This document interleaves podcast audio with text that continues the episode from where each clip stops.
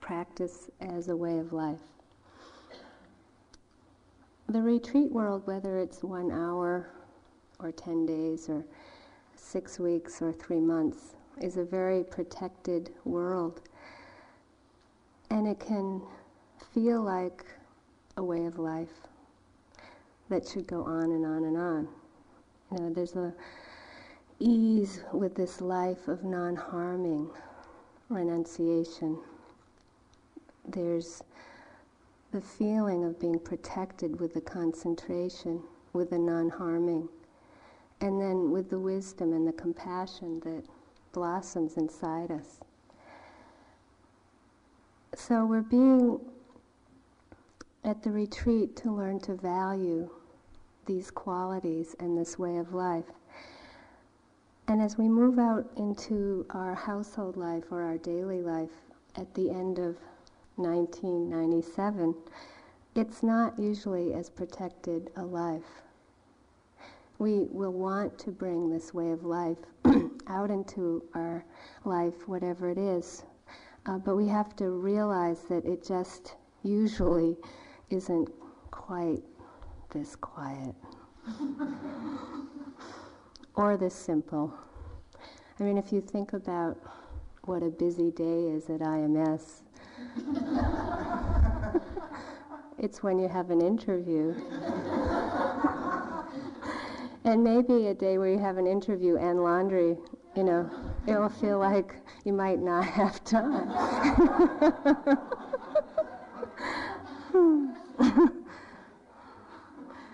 so it's probably going to speed up a little. And when it gets to the point where you forget that there's a simplicity in this world like this, try to remember that this world of peacefulness exists. You know, it's here in us whenever we remember. So, bringing this way of peace out into the world is our challenge. And it's so easy to get lost outside of ourselves or inside of ourselves when we live a busy life. And we forget that kind of irresistible purity that the practice um, is. The practice allows us to explore really deeply the remote regions inside of ourselves and to become very intimate with them. And we, re- we, we really learn how to return more and more deeply to ourselves, to our life, to the moment. When we shift worlds, we shift from this world of non-doing, of, of simplicity, of non-harming, to the world of doing. So we shift out of this exquisite intimacy with ourselves. It's usually what we miss the most, is this closeness with life, with ourselves and the world, and these fresh eyes that we have. And we go out into the world, which is usually a bit more complicated, but it's still the same world, the human world of joy and sorrow. And we have this great potential when we leave a retreat of bringing this depth of understanding and compassion.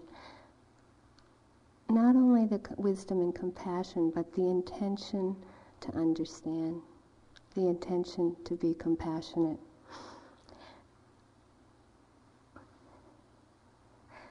Non judgmental attention. It's that simple.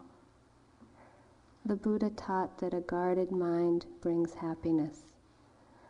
And that won't change. It's still the same. A guarded mind brings happiness.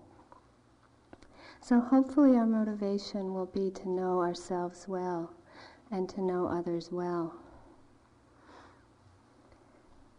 When I first um, did a three month retreat, when it came to this point where we were about to break silence, just before sunset, I got my sleeping bag and I walked out behind IMS into the woods without a flashlight because I didn't want to come back.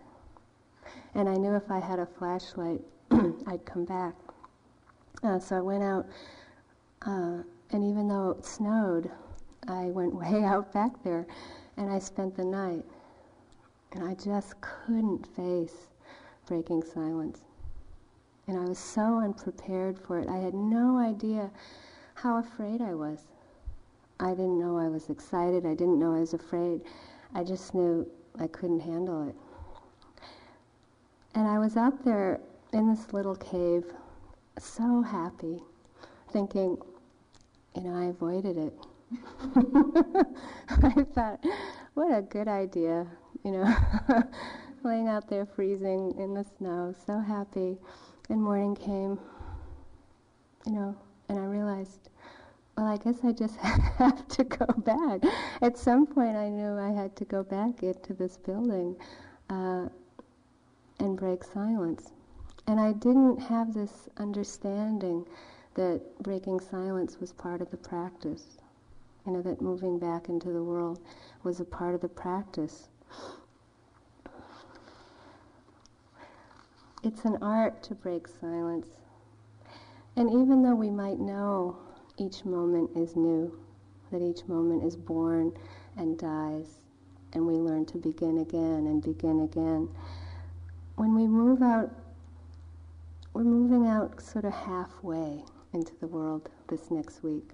We'll be moving out into silence, but then there'll be a full schedule and we get to have this practice of speaking and then going back into the silence, speaking, going back into silence. And it's a very gentle practice if we follow the schedule. You know, you don't have to blow it off. You don't have to um, go into this and hit the deck. you know, we've created a schedule in a way so that we can do this gently, and it's much better to do it gently. I really recommend when you hear a bell that calls us to, to sit, even though you're having the most interesting conversation in the world, and it just seems so important to continue because it will. Come sit.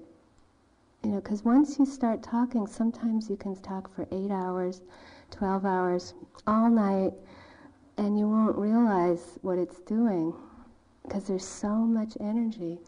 And then when you come to sit, if you go eight or 12 hours, I want to guarantee that you'll notice it. you'll, even if you talk for half an hour or 45 minutes and then sit, it's so interesting to watch what the talking does. So much energy goes through the body. No matter how long I sit when I break silence and how little I speak, when I go sit or, or lie down afterwards, I just feel like I'm flying. You know, there's so much energy. And you can do this with balance. I've done it many times without balance. and I just would wish for you that you can do it more gently than I used to do. When I start, I can't stop talking. Uh, so when you hear the bell, if you're like me, you know, really like the Pied Piper. Try to follow the bell into the hall. And if you see other people talking and sort of caught talking, you might even encourage each other to come sit.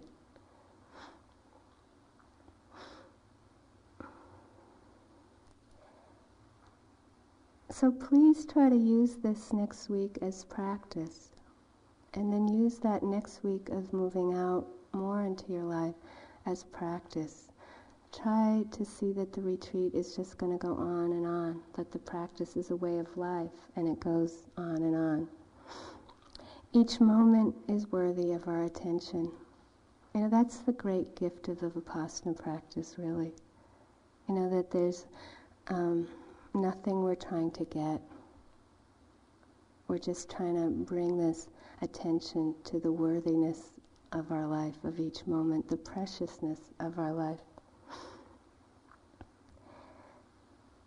So we will be moving from this world of just being, of quiet, to the world of activity, of relationship, of speaking. And we will experience fear and excitement. And try to be aware of those experiences as we go through this change, that it's part of the world of change to notice fear and excitement.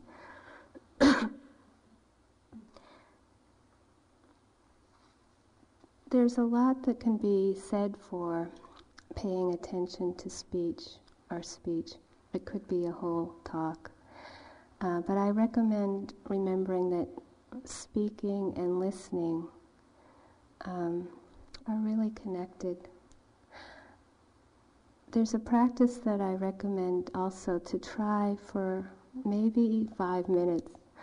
Uh, not only is right speech challenging, uh, but it's very difficult to be mindful of speaking. You know, it's just something that is very challenging for us humans. It's so easy to get lost in the content of the thinking. So if you do follow the schedule, it can be really interesting to notice our relationship to listening, to speaking, and also to notice when the speaking starts to focus around somebody who isn't present. Uh, that can be it not only is mindfulness of speech challenging, but to keep the speech limited to just who's present. Try it for just five minutes. It's even hard to do for five minutes. Then try to do it sometimes for 10 minutes. Bring it in in the next few days. And notice how much silence there is if we don't talk about other people that aren't there. it's really interesting. There's a lot more pauses. There's a lot more holding the silence. What do we talk about?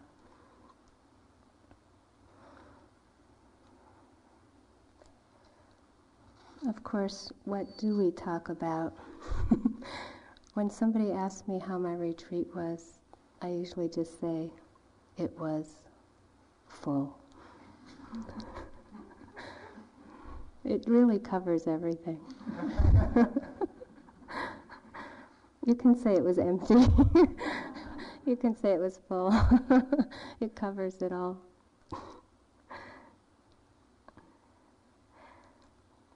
This is an old Native American saying, and I think it covers uh, the whole practice in our life. When you were born, you cried and the world rejoiced. Live your life in such a manner that when you die, the world cries and you rejoice. It really is that simple. And it's so powerful if we can remember that. How do we live our life in that kind of manner that when we die, the world cries and we rejoice?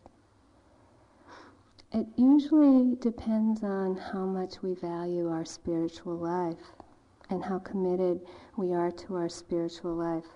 Our spiritual life is very vast, and hopefully we've gotten in touch with that, that it's so breathtaking and awesome and beyond us.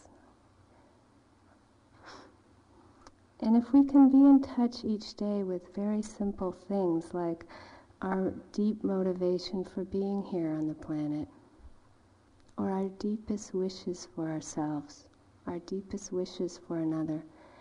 If we just started the day with that, um, that can usually help get us in touch in a harmonious way with ourselves and with our life. It doesn't mean that we do um, famous things or necessarily big things. It's that we bring light and this commitment to um, non harming and understanding to each moment. If we have the intention to take care of ourselves happily, of children, of elders, of each other, ourselves, that awareness is the greatest gift that we can give to the world. Each of us has a unique way of doing that, and we have to break our own trail.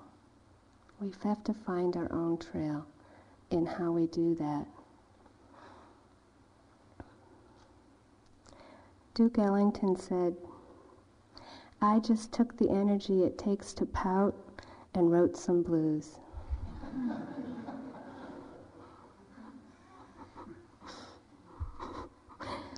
so if we can take the energy that it takes us to pout when we go out into the world and put it into our spiritual practice, think of how much energy we would have.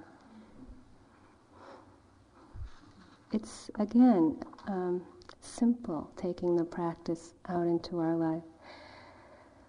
If we remember that a guarded mind brings happiness, that that's fundamentally what the Buddha taught, then the commitment is to bring as much mindfulness into our day as we can, or the Brahma Viharas into our life.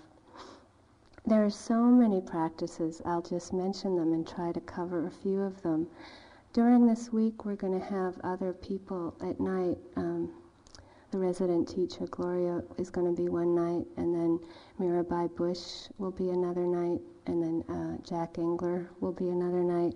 Each of them presenting like a different facet of bringing the practice out into the world. And we're really lucky to have them come and share with us to, to bring these different facets to our um, easing back into our life in the world.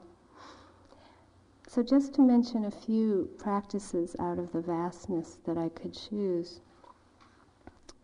Mindfulness, Brahma Viharas, simplifying our lives, practicing patience, non harming, being a spiritual friend for someone, stretching, working beyond our limits, just finding that edge at times in whatever way that's important for us.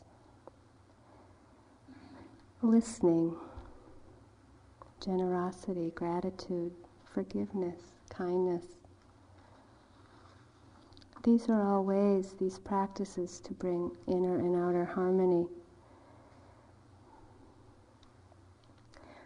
Most of you have heard, because you've gone to other retreats before, to try to manage to sit every day or to walk every day. For some of us, that's easy, and for some of us, it's difficult. For some people, it's effortless, it's just part of their lives. For some people, it remains a great mystery how people do that, how people manage to do that. You know, there's that full range of us in this room. But I recommend wherever we are in that spectrum to try to take some quiet time in a day and to value that quiet time, however that looks. Uh, that without that, remembering to listen deeply and to check in, we tend to start forgetting and lose that thread of what our spiritual life is about. It's so easy to forget the value of taking that quiet time. And if we don't always get to take that quiet time in a day, to take some pauses. Like I look forward to, to stoplights. I used to hate stoplights because they stopped me and I wanted to get places. And still I can get in that mood of getting somewhere. Uh, but at some point, because it's become a practice of mine to practice at stoplights, at some points I, I get a breath that's how fast it's going to get at times, that you'll be grateful for stoplights.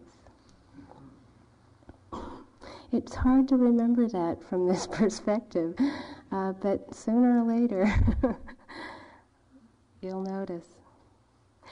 When it gets really bad for me, I head for a bathroom.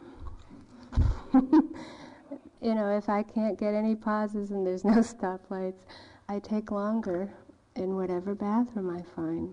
You know, just getting some quiet time. Don't flush the toilet so quickly. Whatever. Take your time somewhere. It's so easy for us to remember from this perspective how important it is to clean the mind. We clean our hearts here. We beautify the heart here.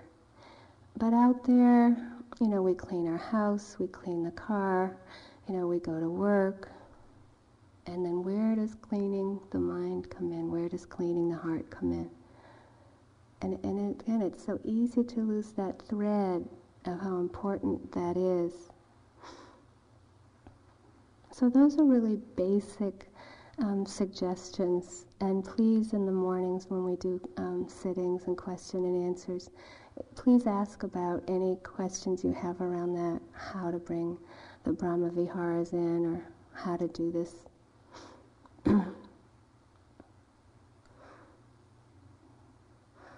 One way that I found to bring the Brahma Viharas in is to realize how important the benefactor or dear friend has been in my life by doing these Brahma Viharas, one gets that sense of the power of a spiritual friend and being a spiritual friend for someone.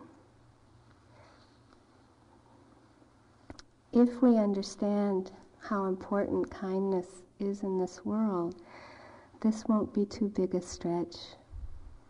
We'll know that we're bringing a lifeline to somebody. It is like seeing somebody drowning and throwing a lifeboat or a life raft. And it's important in this world. It is probably the most important thing in this world. A spiritual friend brings meaning in this desert of life. It brings, they bring water to us. It's like an oasis.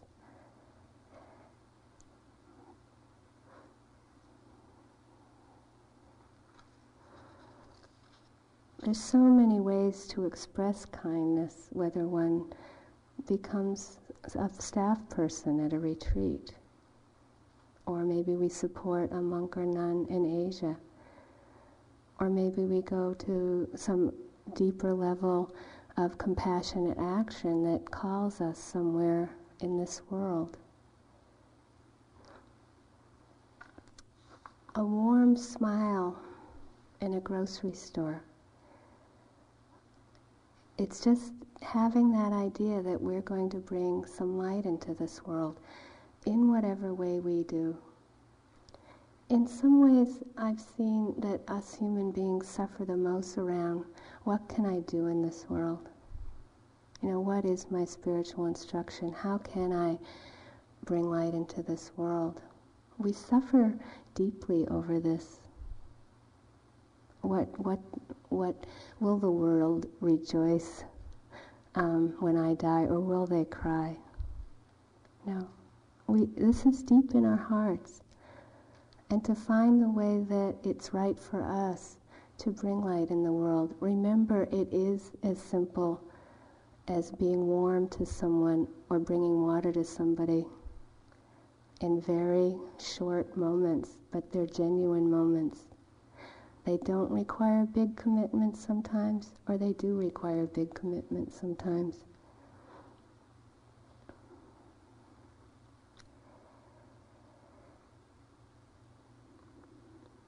This is a poem by David Whyte called Enough. Enough. These few words are enough. If not these words, this is the breath. If not this breath, this sitting here, this opening to the life we have refused again and again, until now, until now.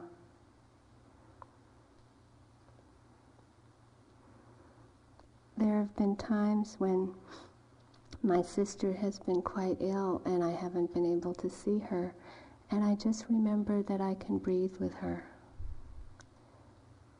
across the miles. You know, I just breathe with her, breathe with her, and share that breath.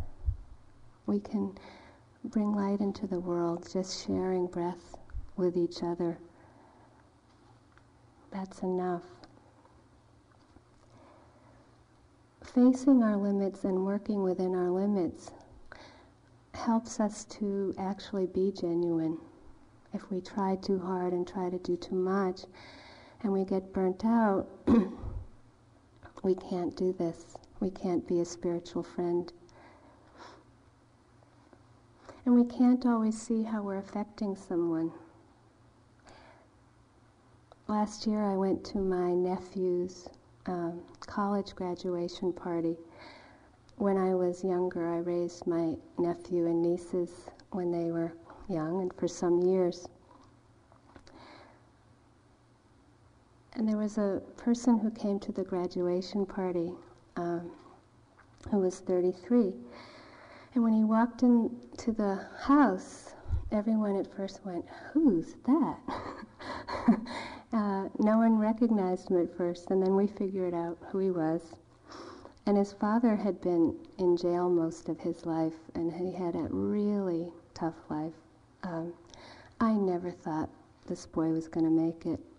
Um, and of course, we don't know we're having a tough childhood when we're growing up. And there were several children around besides my nieces and nephew that I really wanted to take care of. And I knew they were drowning, but I didn't have it. You know, I would have drowned if I extended to those children. But it was very hard in my heart when those children were around. I would try to do a little bit, uh, but I never felt it was enough. I would feel guilty whenever I saw them and when I was lying down to go to sleep.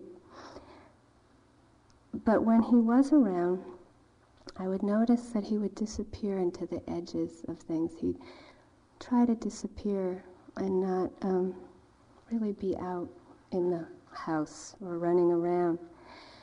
And when food was served, I would see he would suffer tremendously because the food that was around was not anything like the culture he was from.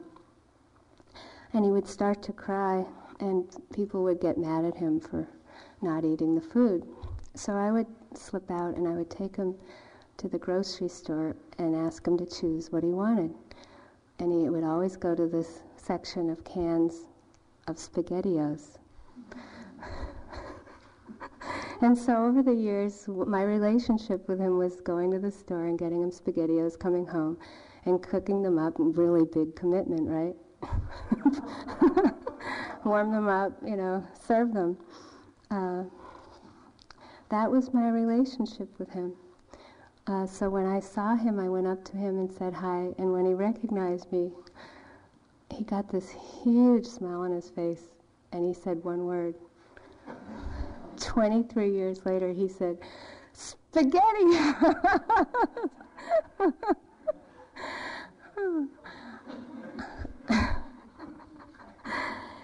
and he thanked me. You know, he said that I saved him. You know, he said when it would come to that point, he would just be so over the edge and um, he would just lose it. And just that gesture of getting him SpaghettiOs would save him each time. And I was so shocked. I thought I did nothing. I felt that it was never enough. And his heart, after what he's been through, um, his heart is so open and so beautiful. I'm amazed. And that taught me a lot. You know, being with him 23 years later taught me a lot that sometimes we can't extend, but we do the best we can.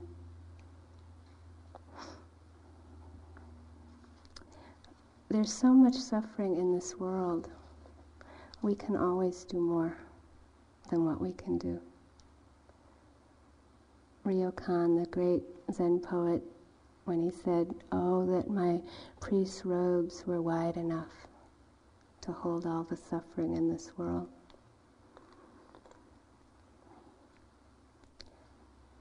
But we find our edge and extend there. You know, that's the beauty of life.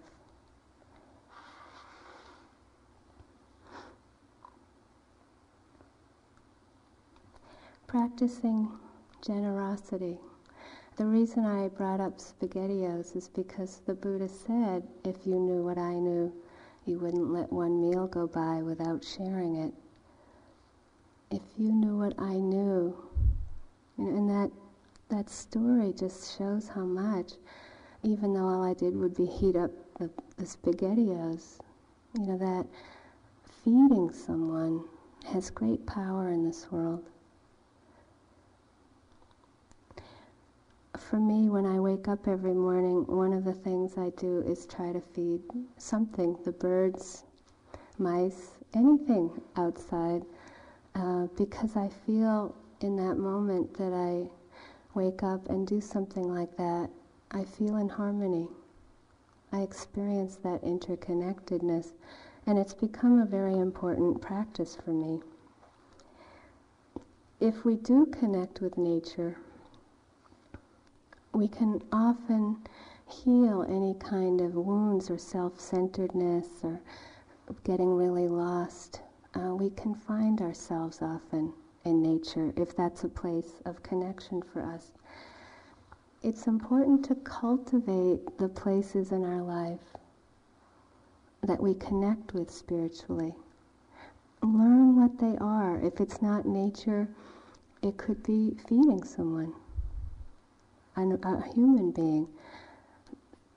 There was a, um, a young adult that did one of our first young adult retreats, and at 15 he started a soup kitchen for the homeless. For three years now, he's had a soup kitchen for the homeless. And so that, that action of generosity, and he's, he's blossomed. Um, to the point where he really had to leave high school a year early. know, he's so much into his spiritual practice. He comes to the study center and he's doing um, independent courses.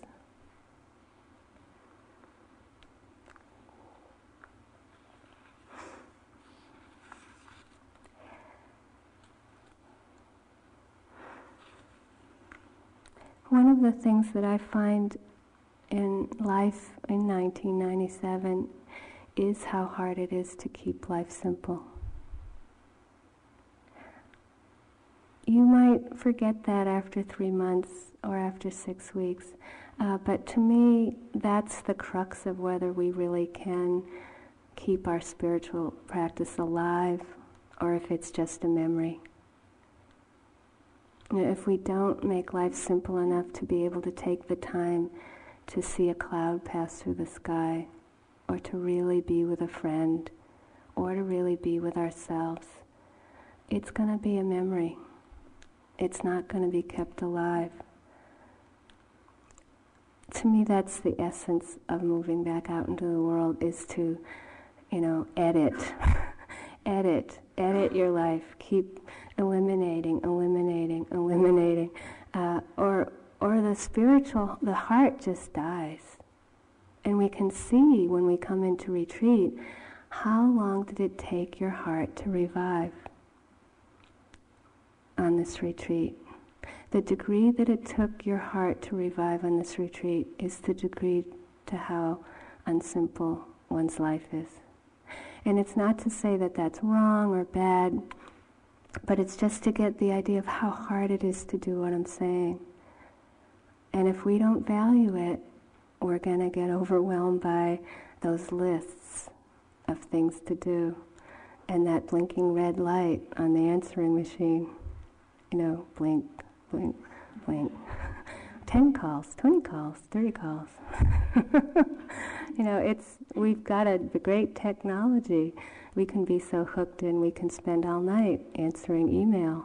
You know, it's just somewhere along the line one has to stop each day.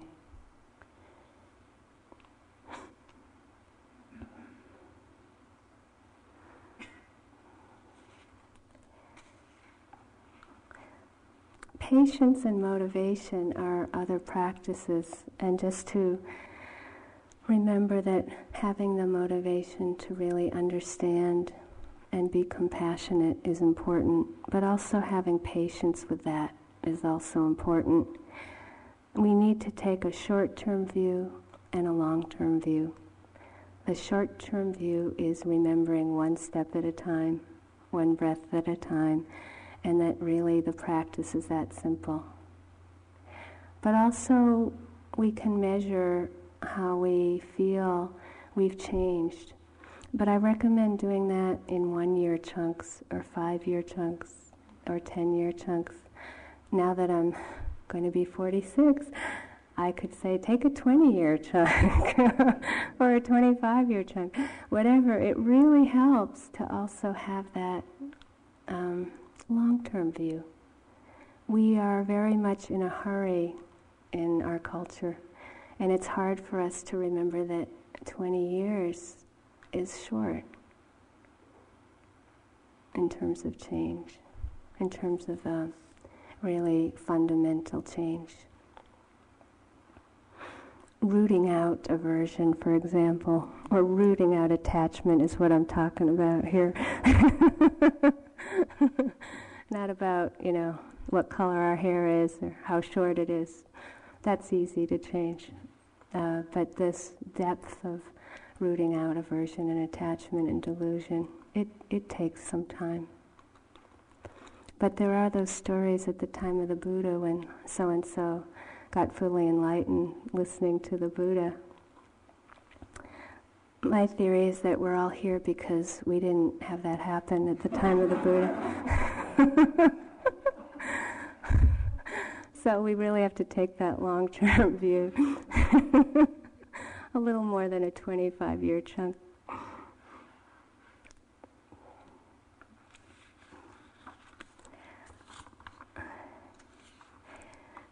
when we're moving out into the world, it's important to remember that the practice can go on on a deep level. Dogen, the great Zen master, said, To study the Buddha way is to study the self. To study the self is to forget the self. To forget the self is to be enlightened by all things. Remember as you move out into the world that to forget the self is to be enlightened by all things. Each moment, each day, that that's possible.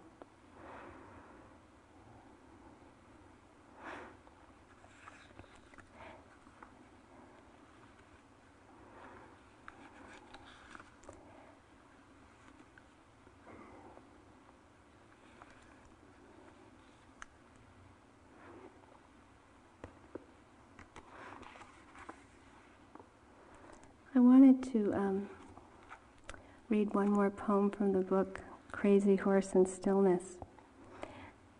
And think about yourself moving out into the world, into your life, into your village, whatever your village is.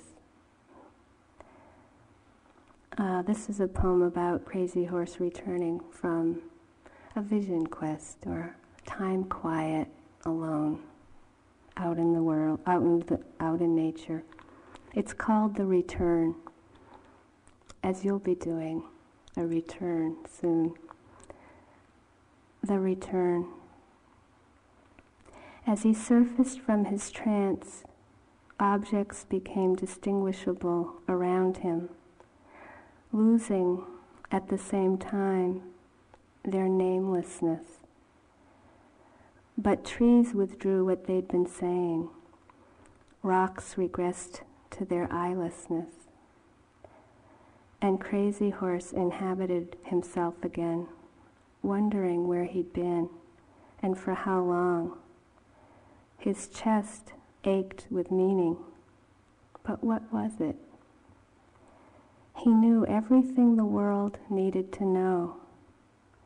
This he stood up and began walking, first one step and then another.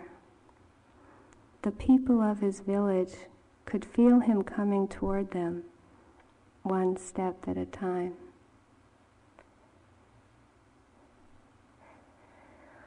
One little minor detail about life in our culture is that that might not happen for us, that last bit all of it will be true. And maybe for some of it, some of us, some of that will be true. But can you imagine the people of your village listening for you, feeling you coming toward them one step at a time? Is the red carpet out for you, rejoicing that you've taken this time to do this retreat? you know, where this practice came from in a Buddhist culture, you would be greeted that way. You know, there would be that understanding of what you've done here. And treating what you've done here as the most noble thing you can do in your life. And if you're not being met that way as you walk toward your village, you'll have to do it for yourself. Or really get in touch with a spiritual friend. We see in this way the power of Sangha, the beauty of Sangha. Even if it's just one person you find to connect with in terms of somebody supporting your spiritual practice, even if it's not this practice, but just valuing these basic things I'm saying, um, it's again a lifeline. One way to explore this in our minds is to imagine doing this practice alone.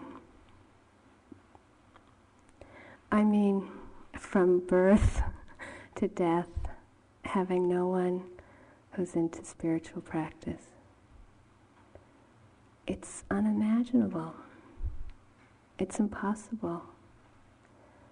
You know, that's how much we need each other. That's what the Buddha meant by a hundred percent of the spiritual life is friendship.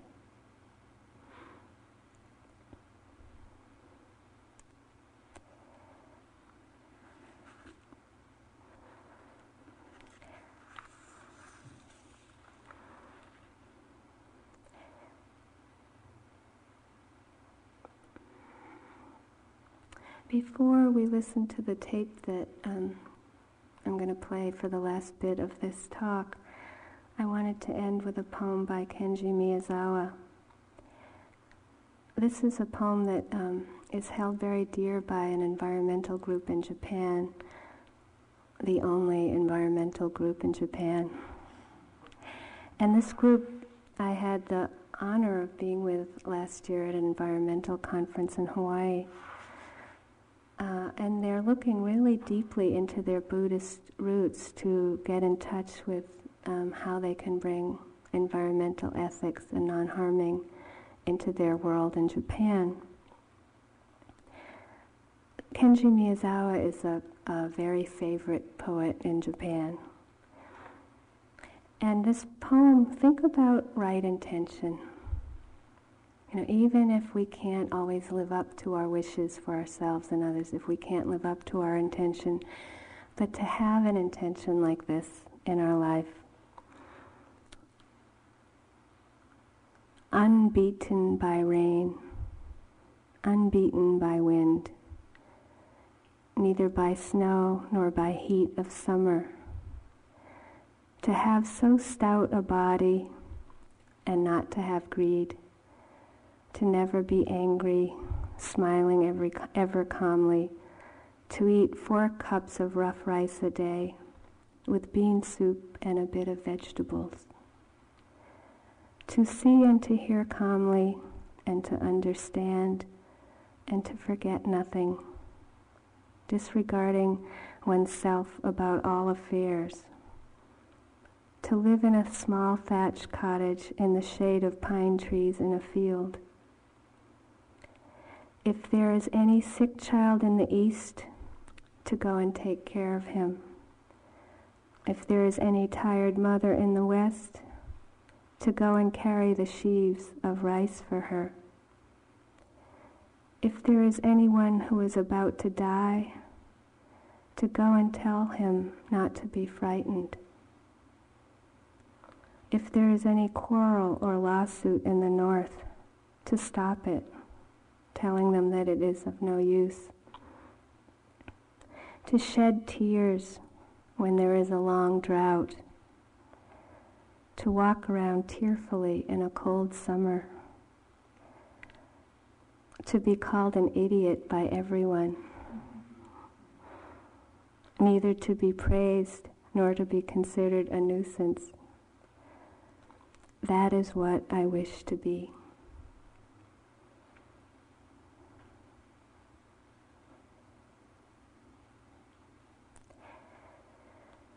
So remember that this world of peacefulness exists no matter what happens. And to help reinforce that, when Steve was in Burma, uh, he would listen to the nuns in this place in Sagaing Hills in Burma chant this metta chant. And remember that these nuns chant this every day, that it's part of their practice and how they study. And sometimes they chant all together, sometimes in small groups, and at different times of the day.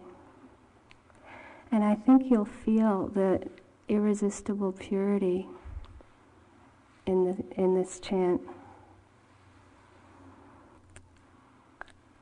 And remember that the mindfulness is this simple, just to remember to come back, to keep this moment alive,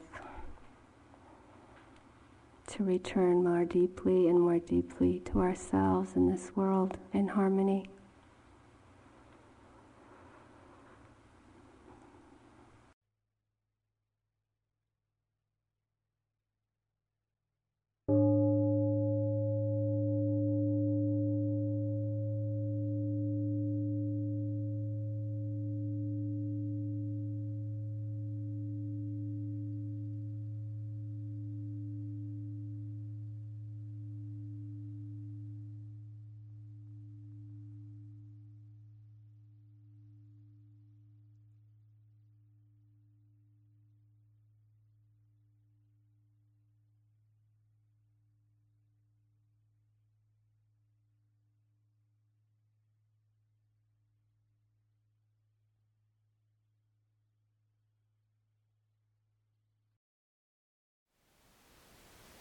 Thank you for listening.